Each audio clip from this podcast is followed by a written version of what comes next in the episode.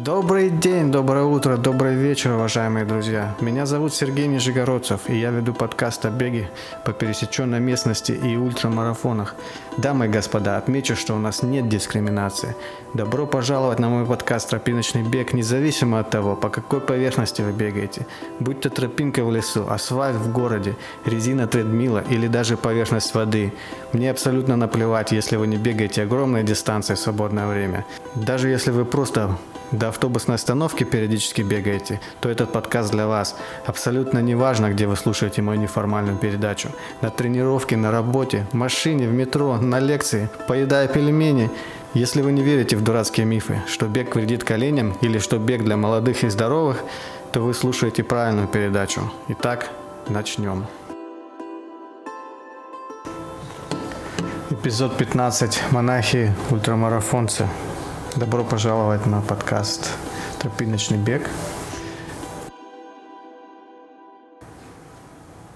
Уважаемые друзья, сегодня в моей студии я один и расскажу вам очень интересную историю. Казалось бы, о несовместимых вещах, о монахах и о беге. Сегодня расскажу про монахов-ультрамарафонцев – об этих монахах я узнал из очень популярной книжки о беге. Достаточно недавно изданная книга «Рожденный бежать» набирает популярность даже среди небегунов. Именно в ней в первый раз узнал о японских буддистах-бегунах.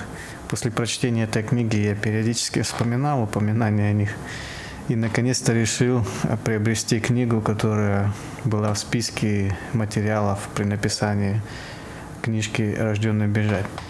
Э, новая книжка называлась э, «Монахи-марафонцы горы Хи... Хиеи». Правильно, наверное, так произносится. «Монахи-марафонцы горы Хиеи». Автор Джон Стивенс. Хиеи – это гора Хиеи близ города Киото в Японии. Книга очень сложная в прочтении тем, что она не совсем художественная. Если читатель не увлекается теологией, то приходится себя заставлять ее читать, не бросать эту затею на полпути. А, ну, эта книга на английском языке, на русском вариантов я не встречал. Так что пересказываю со своих, пересказываю своими словами. Значит, с другой стороны, часть книги, помимо религии, все-таки рассказывает о трейл-раннинге, то есть Хорошая история для нашего подкаста «Тропиночный бег». Ну, в общем, трейл-раннинг – это, получается, часть религии монахов тендай-буддизма. Я не теолог, мои познания религии ограничены, поэтому заранее прошу слишком сильно ногами меня не бить за мои поверхностные познания данной школы. Значит так, что такое тендай буддизм? Зарождался этот буддизм более 1200 лет назад. В современном мире сохранилось много данных об этой разновидности буддизма. В те давние времена становления Японии как единого государства, главной единой религии страны не наблюдалось. Было много монастырей, монахи одного монастыря практиковали обособленную разновидность буддизма порядке вещей была ситуация, когда монахи одного монастыря обвиняли соседний монастырь. Среди воинственно настроенных монахов происходили военные стычки между многими монастырями на религиозной основе. Похоже, что буддизм в Японии был радикальной религией более тысячи лет назад. Наверное, можно провести параллели с другими религиями, где в определенный момент развития наступает период радикализма. Монахи одного монастыря могли запросто уничтожить монахов другого монастыря, разграбить и сжечь монастырь поверженного врага буддиста.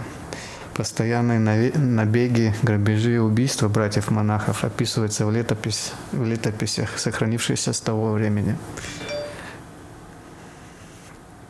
Практиковать религию буддизм в Японии тогда считалось, ну и сейчас считается очень престижным.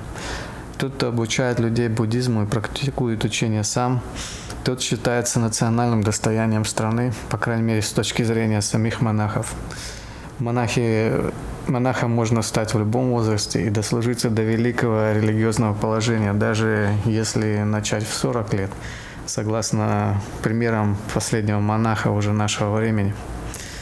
К счастью, к нашему времени эта действующая религия буддизма дошла в целости и сохранности. Даже есть фотографии жизни монахов, которые делал один из монахов в прошлом веке, в прошлом веке, который увлекался фотографией. А, кстати, одна из фотографий будет прикреплена к эпизоду этого подкаста. Думаю, будет очень интересно посмотреть другие фотографии вам. В общем, этот буддизм поощряет монахов переписывать старинные рукописи. Даже не поощряет, я бы сказал, это один, одна из практик э, поиска просветления среди монахов. Вот, в общем, это один, как, наверное, можно рассмотреть как один из методов обучения приближения к Богу. Благодаря сохран благодаря сохранившимся рукописям историки достаточно точно описывают историю становления Тендая буддизма. Данная книга описывает философию религии, ее историю на протяжении тысячелетия и более. Почему именно нам интересна эта религия? И именно в этом подкасте «Тропиночный бег». Потому что духовный путь избранного монаха содержит тысячедневный ультрамарафон, который происходит в течение семи лет. Обращу внимание на две вещи здесь. Что значит избранный монах? Чтобы обычному монаху добиться разрешения становления на этот путь, быть избранным монахом, нужно получить разрешение старейшин. Те, в свою очередь, смотрят, насколько серьезно монах относится к своим обязанностям и принимают решение, базируясь на этом. В общем, один, одно из испытаний даже не испытание, а один из духовных путей становления монаха – это тысяча дней бега за семь лет. Бег по плану, и нельзя брать выходные по причинам здоровья или по каким-то другим причинам, типа дождь, снег или ураган. Перед тысячедневным испытанием нужно пройти первые сто дней испытания. Молодой монах Гьоджа начинает испытания в конце марта, либо в начале апреля – так как на тропе Гьоджа должен бежать один, начало испытания варьируется, чтобы дать возможность нескольким монахам Гьоджа начать 100-дневный ультрамарафон. На первые 100 дней каждому выделяется 80 пар соломенных сандалий, которые делаются по старой традиции одним и тем же способом. Скажу так, я видел эти сандали, очень простая конструкция. А мы вот тут с вами э, избалованные бегуны покупаем всякие кроссовки крепкие с подошвой специальной для ультрамарафонов и для трейл-раннинга. А вот люди обходятся и соломенными сандалями. Предполагаю, что эти соломенные сандали впервые появились в Индии. Георджи позволено использовать только одну пару в день. Исключение составляет великий марафон, великий с большой буквы, когда ему нужно использовать сколько хочешь пар этих сандалий. Обычно это 5 пар в день. Большая часть гьодж использует сандали, сплетенные верующей старушкой, проживающей в Сакамото. Ее сандалии считаются наиболее комфортными и приносящими удачу. В солнечные дни, когда вокруг все сухо, санда... эти хлипкие сандали могут прослужить три дня, иногда даже четыре. Но в дождливый день сандалии приходят негодность спустя несколько часов. Поэтому Гьоджа вынужден, вынужден нести с собой запасную пару или даже две с собой. Соломенный плащ и бумажный фонарик – только две дополнительные вещи, которые дозволены в пути. Дождь и снег, особенно в начале весны, это бич монахов. Разрушающие, разрушаются сандалии, Фонарь размокает, тропы размывает. В особо дождливые года плащ никогда не просыхает полностью. Базовые правила для монахов следующее. Халат нельзя снимать ни в коем случае. Если шляпу уже дозволено носить на голове, то ее нельзя снимать. Ни в коем случае не сходить с беговой тропы. Нельзя останавливаться для отдыха и питья воды или питания. Все необходимые служения, молитвы, пасы руками, которые называются мудры, должны быть проделаны. Нельзя курить или употреблять спиртное. Первый день курса молодой монах сопровождается монахом-мастером. Мастер показывает тропу и дает инструкции по молитвам, мантрам и специальным религиозным жестам, которые должен делать Гьоджа в пути. День для монаха Гьоджа начинается в полночь. После одночасового служения в храме студент съедает два рисовых шарика и выпивает миску супа мисо. Затем одевается в специальную монашескую форму для бега. 30-километровый старт у монахов, стартующих у Мудаджи, начинается в час 30 ночи. На пути монах останавливается 255 раз для коротких служений, читает мантры и делает специальные жесты руками – у монахов из долины Имура путь более плоский, но расстояние уже больше 40 километров в день. Остановок гораздо больше. В зависимости от погоды и скорости Гьоджа, Гьоджа возвращается к точке старта где-то в 7.30 утра, 7.30 утра 9.30 утра. Сам путь можно одолеть за 6 часов, или даже за пять с половиной. Но старшие монахи против того, чтобы молодые торопились с религиозным паломничеством. Все религиозные обряды по пути должны быть соблюдены. Средний Гёджа пробегает путь за 6,5-7,5 часов. По прибытию монах проходит еще одно часовое служение в храме. Затем он умывается и готовится к обеду. К обеду. Обед состоит из лапши, картошки, тофу, миса, риса и хлеба. После обеда час, час отдыха. После этого монах работает, исполняя свои обязанности. Затем опять служение. Последний прием пищи в 6 вечера. В 8-9 вечера Гьоджа должен лечь спать. Ну, как вы понимаете, спит монах 3-4 часа в день. И данная рутина должна быть повторена сто раз подряд без перерыва, за исключением одного дня, который выпадает где-то на 65-75 день. Это так называемая Киримавари, 54-километровый ультрамарафон через город Кьото. Я упоминал про него в начале, говорил, что это великий марафон. То есть получая, он выпадает где-то на начало лета. Молодой монах сопровождается в беге старшим монахом для посещения святых мест в этом городе. В этот день позволяется съесть больше обычного, но приходится обходиться без сна. Этот ультрамарафон, хоть он не содержит такую большую дистанцию, но он занимает 24 часа. Ну, большая дистанция, я сказал, конечно, кавычку. Большая дистанция это для нас, для ультрамарафонцев, для вас и для меня. И Георджа по возвращении должен сразу приступить к продолжению своей беговой рутины, потому что он возвращается, когда уже пора подниматься. Первый период в 100 дней очень тяжел для молодых монахов. Представьте, что первые две недели ходят на запоминание пути и остановок для молитв.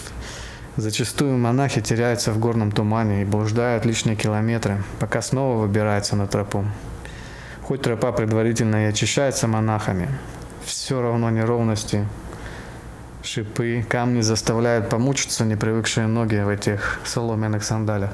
У всех опуха... абсолютно у всех опухают ступни, лодыжки, воспаляются ахиллы.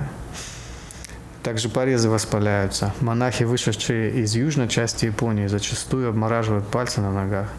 Большинство монахов начинает температурить в первой неделе. Страдают от боли в спине, ногах, поноса и геморроя. Но спустя уже 30 дней дискомфорт уменьшается, а спустя 70 дней беговая форма заметно улучшается у всех монахов. Спустя первые 100 дней монахи собираются на специальном летнем событии. Они подают петицию к старейшинам в, Хи... в Хиее, никак не могу это запомнить название, для того, чтобы им было позволено принять участие в тысячедневном испытании. Необходимые требования. Свобода семейных уз, постоянное наблюдение в религиозном совете. Так, Свободно, свобода от семейных уз и постоянное наблюдение религиозным советом в течение 12 лет. Тысячедневный план следующий. Первые три года монах должен пробегать 100 дней в году. Приблизительно 30-40 километров горного трейла за один раз. Периодически дистанция достигает 54 километра. Путь духовного атлета должен происходить в специальном белом халате в соломенных сандалиях. Как я упоминал ранее, сандалии нужно менять каждый день-два, и которые развалится через один-два часа во время дождя. Требуется все время быть в этой форме. Первые три года монах должен нести с собой длинную шляпу в виде двух свитков. Увидите на фотографиях эту шляпу, интересно. Надевать ее в этот период не разрешается. Бег начинается незадолго после полуночи, как я указывал ранее, и происходит в основном в темное время суток. Монах должен останавливаться в определенных местах маршрута и читать специальные молитвы, Интересно предписанное специальное питание во время такого пути. Общее количество калорий должно составлять всего лишь 2000 калорий в день, что немыслимо среди бегунов нашего времени. Хоть монахи должны худеть на 4-6 килограммов в месяц на такой диете, но на вид они не выглядят дистрофиками. Спустя 300 дней базовых тренировок монахам разрешается надевать носки таби. Ну, вы, наверное, видели такие носки или Слышали о них? Эти носки значительно защищают ноги. Четвертый, пятый год бежать нужно 200 дней в году по 30-40 километров за день. С этого, года, с этого года разрешается надевать специальную шляпу. Шестой год бежать 100 дней по 60 километров каждый день. Седьмой и последний год бежать нужно 200 дней. Из них 100 дней по 84 километров каждый день, другие 100 дней бежать 30-40 дней. извините, бежать 30-40 километров. Сами монахи рассказывают, что первые 700 дней, тысячедневное испытание, они открывают себя. Это палом, паломничество в тишине, наедине с природой, с мифической горой, где живут боги и Будда. Ну, наверное, здесь можно провести параллели с нами, с ультрамарафонцами. Многие бегуны, наверное, чувствуют похожие Значит, э, монах покидает мир суеты с постоянной какофонией звуков нашей цивилизации. Оставляя неутомимый мир, монах проживает каждый день, как будто он последний день его жизни. Последние 300 дней испытания монахи смещают свое бытие и внимание. Монах просыпается от долгой спячки своей жизни. Приобретенная мудрость и обостренное сострадание к другим позволяет монахам передвигаться в большом городе, встречая всевозможных людей на своем пути – распространяя добро и свет и счастье. Баланс достигнут между собственными религиозными целями и интересами людей. В конце паломничества монах становится единым целым с горой, пролетая по пути без всяких, без всяких посторонних помех. Радость от занятия ультрамарафонами приходит каждый день. Звезды неба, камни, растения становятся компаньонами монаха. Он может предсказать погоду за неделю вперед по фигуре облаков, направлению ветра и запаху в воздухе. Он знает каждый вид птиц. Монах радуется и наслаждается каждому заходу луны и восходу солнца, магического момента дня, который в центре создания. Монах испытывает благодарность за учение, приведшего к просветлению, благодарность за чудеса природы, благодарность за благотворительность людей и благодарность за возможность практиковаться каждый день. После прочтения книги я нашел видео в интернете, как монахи передвигаются по трейле. Можно видеть, что они сменяют бег на ходьбу и идут быстрым шагом. Неподготовленный человек может за ними угнаться при такой походке, только если тот человек перейдет на бег, то есть они идут очень быстро. Говорят, что таким образом монах экономит силу и энергию, нужную ему для прохождения этого тысячедневного паломничества. По окончанию этого пути монах должен пройти специальное девятидневное испытание голодом, без воды и отсутствия сна, а также испытание огнем, когда монах, монах сидит близко к огню и читает 100 тысяч молитв. Невероятные детали этих процессов интересны, но я не буду обсуждать их в этом тематическом эпизоде. Ну вот, в принципе, и все. Основная тема этой книги, я думаю, раскрыта. Что полезного можно узнать, что все-таки монахи находят просветление через бег. Я думаю, что все, кто слушает эту передачу, хотя бы однажды почувствовали что-то похожее на трейле. Если нет, я все-таки Надеюсь, что вы почувствуете просветление на тренировках или на трейловых забегах. Ну, что еще могу сказать по поводу этих монахов? Я знаю, что несколько иностранцев пытались бегать с монахами, точнее так, угнаться за монахами. Даже женщины были, приезжали в Японию. А, Также я знаю, что ни один из приехавших не дошел до конца пути. Даже 100-дневного испытания, по-моему, никто не преодолел. Все закончилось плачевно для иностранцев. Хоть у них и были кроссовки, но в конце концов а, с дистанции сходили рано или поздно все из-за полученных травм. Вот. Ну, вот и все, что я хотел рассказать сегодня в этом необычном эпизоде. Надеюсь, вам понравилось. Всего хорошего. Официально объявляю 15 эпизод. Окончен. До свидания. Не может быть, вы все еще здесь? Тогда поддержите меня. Заходите на Facebook, набирайте «Тропиночный бег» в строке поиска и подписывайтесь на мою группу, чтобы быть в курсе последних событий. Также подписывайтесь на, на, на ваших смартфонах в SoundCloud или в iTunes библиотеке. Всего доброго!